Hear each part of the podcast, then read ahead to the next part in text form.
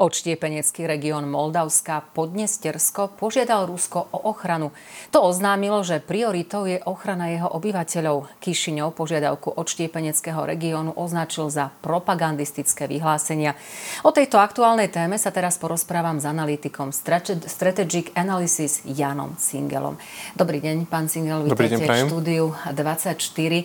Keď sa povie Podnestersko, asi mnohým ľuďom to asi veľa nepovie. Skúsme si aspoň tak nejako v stručnosti e, priblížiť, e, prečo je to horúci región, prečo sa o ňom hovorí práve teraz a ako sa z neho stal odštiepenecký región.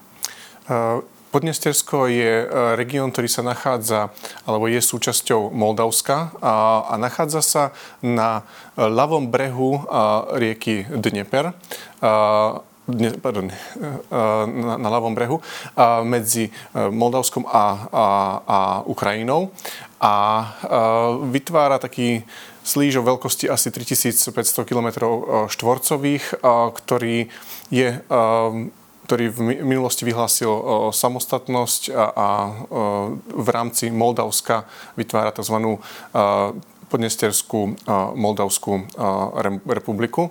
Je to nikým neuznaný región, ktorý, ktorý prevažne inklinuje k Rusku. Má veľmi silné väzby k Rusku. Tieto, sa, tieto, tieto väzby sa viažu už na minulosť, kedy Podnestersko v podstate bolo ako keby prvou súčasťou Moldavska, ktorá bola súčasťou Sovietskeho zväzu. Čiže keď hovoríme o tých začiatkoch toho problému o, o, o, ohľadne Podnesterska, tak e, opäť hovoríme o tých rokoch, e, začiat, začiatkoch 20, 20. rokov 20. storočia, keď sa formoval Sovietský zväz a keď v podstate súčasťou vtedajšieho Sovietskeho zväzu bola ešte len táto časť ľavého brehu Dnestra.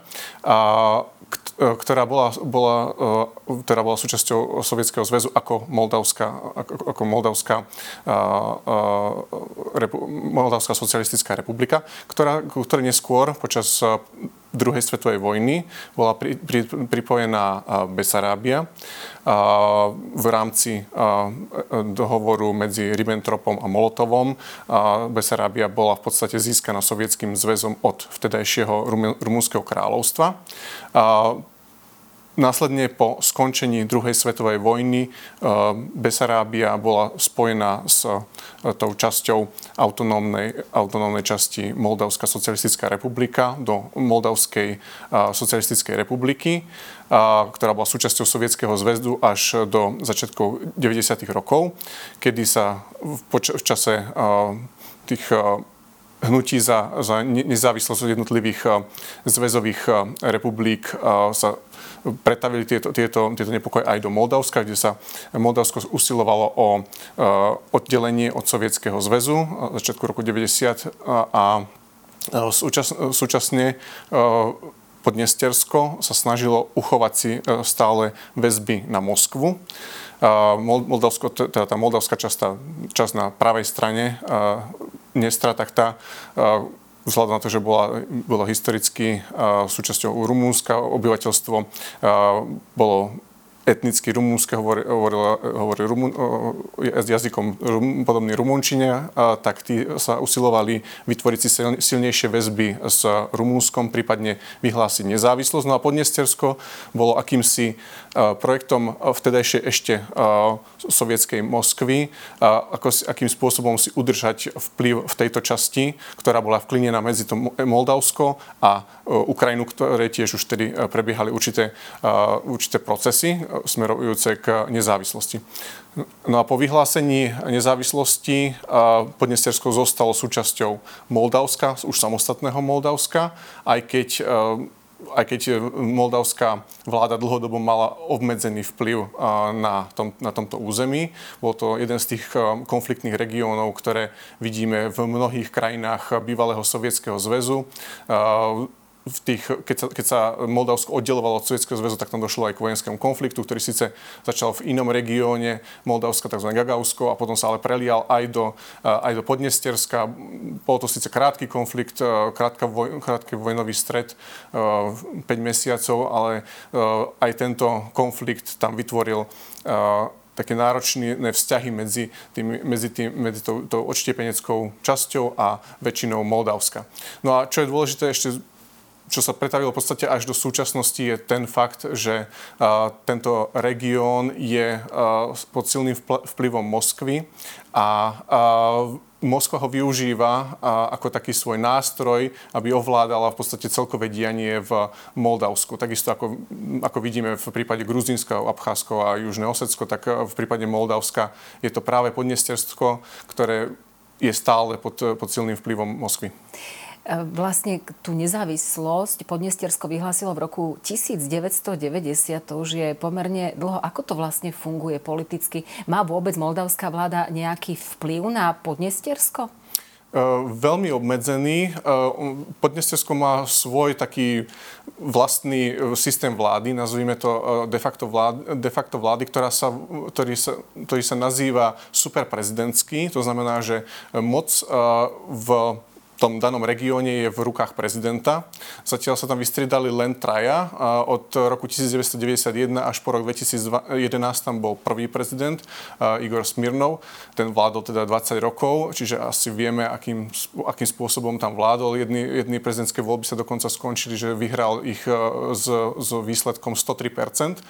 A, a následne a potom bol ešte jeden, jeden a, následovník a potom súčasný, súčasný prezident, de facto prezident.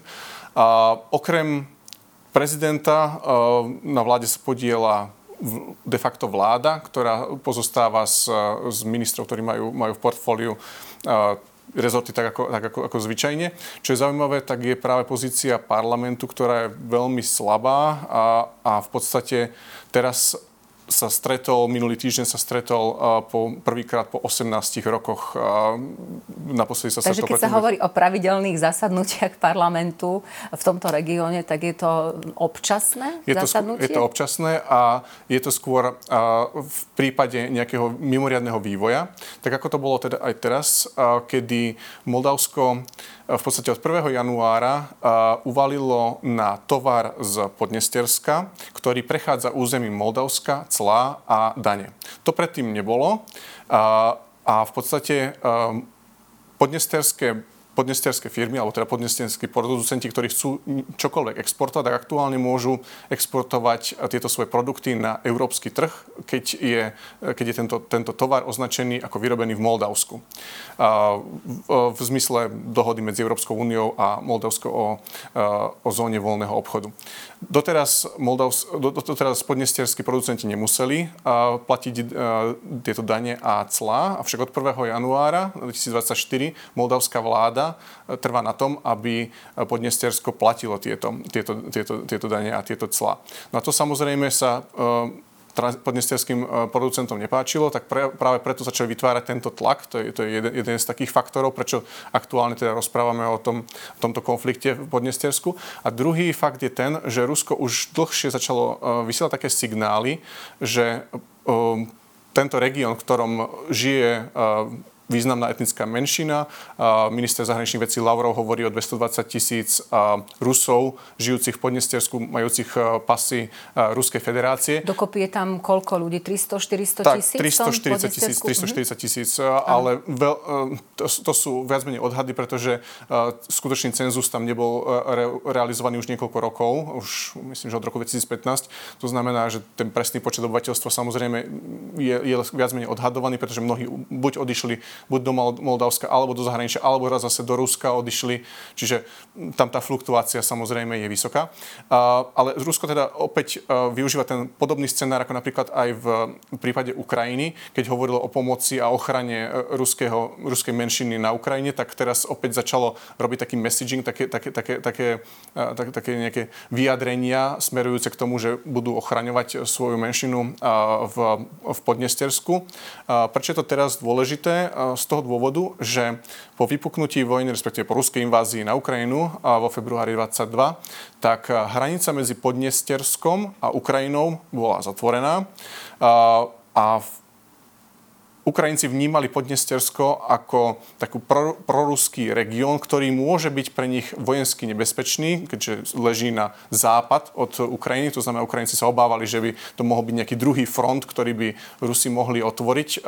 Môže sa stať, že tam práve vznikne nový front? Aktuálne nie. Aktuálne si to nemyslím, pretože uh, tú samotnú ochranu toho regiónu, de facto regiónu, zabezpečuje pomerne nízky počet ruských vojakov. Hovorí sa nejakých 2000 uh, až 3000 ruských vojakov, ktorých ale... Ktorí to tam permanentne chránia. Ktorí to tam permanentne chránia, avšak samotné Podnestersko, Podnestersko aktuálne nemá žiadnu, žiadne spojenie s Ruskom, pretože je v podstate vklinené medzi Ukrajinu a Moldavsko a nemá prístup ani k napríklad Čiernemu moru. To znamená, je to taká enklava, ktorá je svojím spôsobom v teraz v veľmi nezavidenia hodnej situácii. Predtým, predtým, ako sa začala vojna na Ukrajine, tak Podneste si mohli cez Ukrajinu v podstate obchodovať predovšetkým cez prístav Odesa a tam tá obchodná výmena fungovala. Avšak po tom, čo Ukrajinci uzatvorili túto hranicu po, po, po začiatku ruskej invázie, tak tá situácia pre mnohých teda podnesterských producentov sa zhoršila tým, že nemohli v podstate tento svoje tovary vyvážať cez Odesu. To je tá ekonomická stránka, no. ale v súvislosti súvislosti s ruskou agresiou na Ukrajine, aké sú nálady v Podnestersku? E, sú e, obyvateľia Podnesterska pripravení e, zapojiť sa do konfliktu na Ukrajine? Pretože, pretože vlastne tým, že je to proruský slížik, ako ste to nazvali, obklopený, sú tam vlastne len ukrajinské hranice a potom hranica Moldavsko. s Moldavskom ano, a Moldavsko potom má hranicu na západ len s Rumúnskom a Maďarskom, tak vlastne ten slížik ale je veľmi blízko napríklad Odese. Presne tak. Áno, uh, tam v tých prvotných um, týždňoch vojny bola obava, že by e, Rusko sa mohlo pokúsiť o v podstate vylodenie v Odese a vytvorenie takého pozemného mosta z Odesy smerom do Podnesterska. A Podnesterci, že by im mohli nejakým spôsobom pomôcť, ale v podstate potopením krížnika Moskva a následnej degradácie Čiernomorskej ruskej flotily, tak tá, tento plán sa javí ako menej pravdepodobný, keďže ruské kapacity pre nejaké vylodenie sa, ktoré, ktoré, čím by vytvorili ten pozemný most medzi Odesou, respektívne pobrežím Čierneho mora a Podnesterskom je v podstate aktuálne neaktuálny.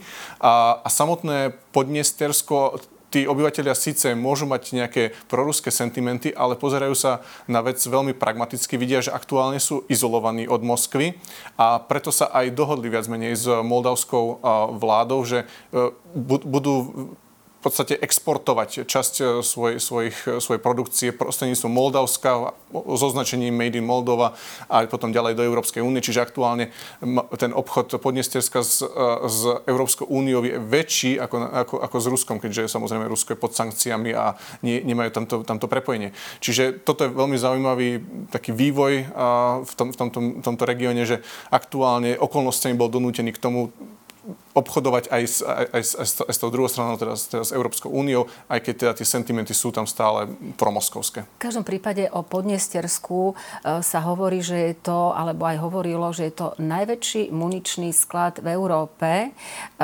a prezidentka, moldavská prezidentka Maja Sanduová e, niekoľkokrát vyjadrila obavy, že práve Moldavsko, by, ktoré je prozápadné, mm-hmm. by sa mohlo stať ďalším cieľom ruskej agresie po, hneď po Ukrajine. Ukrajine. Ako to vidíte vy? Áno, presne tak. Na území Podnesterska je obec Kobasna, pri ktorej sa nachádza najväčší muničný sklad v, vo východnej Európe, alebo teda aspoň tak sa o tom hovorí. Odhaduje sa, že sa tam nachádza viac ako 20 tisíc tón munície. Ide o muníciu ešte z čias Sovietskeho zväzu. A, a napríklad aj munícia, ktorá bola na území Československa počas sovietskej okupácie a taktiež na území východného Nemecka bola odvezená práve tam a tá je tam skladovaná okrem iného. Ide obrovský muničný sklad, ktorý, v ktorom sa nachádza táto stará munícia, tá, tá samozrejme degraduje, je tam vysoké riziko nejaké, nejaké, nejakého nešťastia, explózia a tak, pod, a tak podobne. Je strážená ruskými vojakmi. Aktuálne predstavuje, predstavuje skôr bezpečnostné riziko z toho pohľadu, že by tam nieč, nie, mohlo dojsť nejakému, nejakému výbuchu, samovznieteniu alebo niečo podobné. Ale naozaj je to obrovský, obrovský sklad uh, munície ešte z uh, studenej vojny a viaceré, aj pani prezidentka Maja Sandu, aj uh, viacerí západní predstavitelia hovorili v obavách ohľadne, ohľadne stavu tej munície v tomto, v tomto muničnom sklade. Ten muničný sklad je navyše v tesnej blízkosti hranice s Ukrajinou. To znamená e, naozaj na, na, tej, z, na, na západnej uh, hranici Ukrajiny s, s, s Moldavskom. Čiže to by tiež mohlo byť, tiež by mohlo byť problematické, ak by sa vojna nejakým spôsobom rozšírila až, na toto územie. Mohol by byť tento muničný sklad ohrozený, ale zatiaľ, zatiaľ ho kontrolujú teda tí ruskí vojaci, tí ho akože strážia. Tak uvidíme, ako sa to bude vyvíjať ďalej. Pán Singal, ja vám ďakujem za prítomnosť v našom štúdiu 24 a verím, že prídete aj na budúce, aby ste nás informovali o tom, ako sa to v tejto časti napätej vyvíja ďalej. Ďakujem a prajem vám ešte príjemný deň. Ďakujem pekne za pozvanie.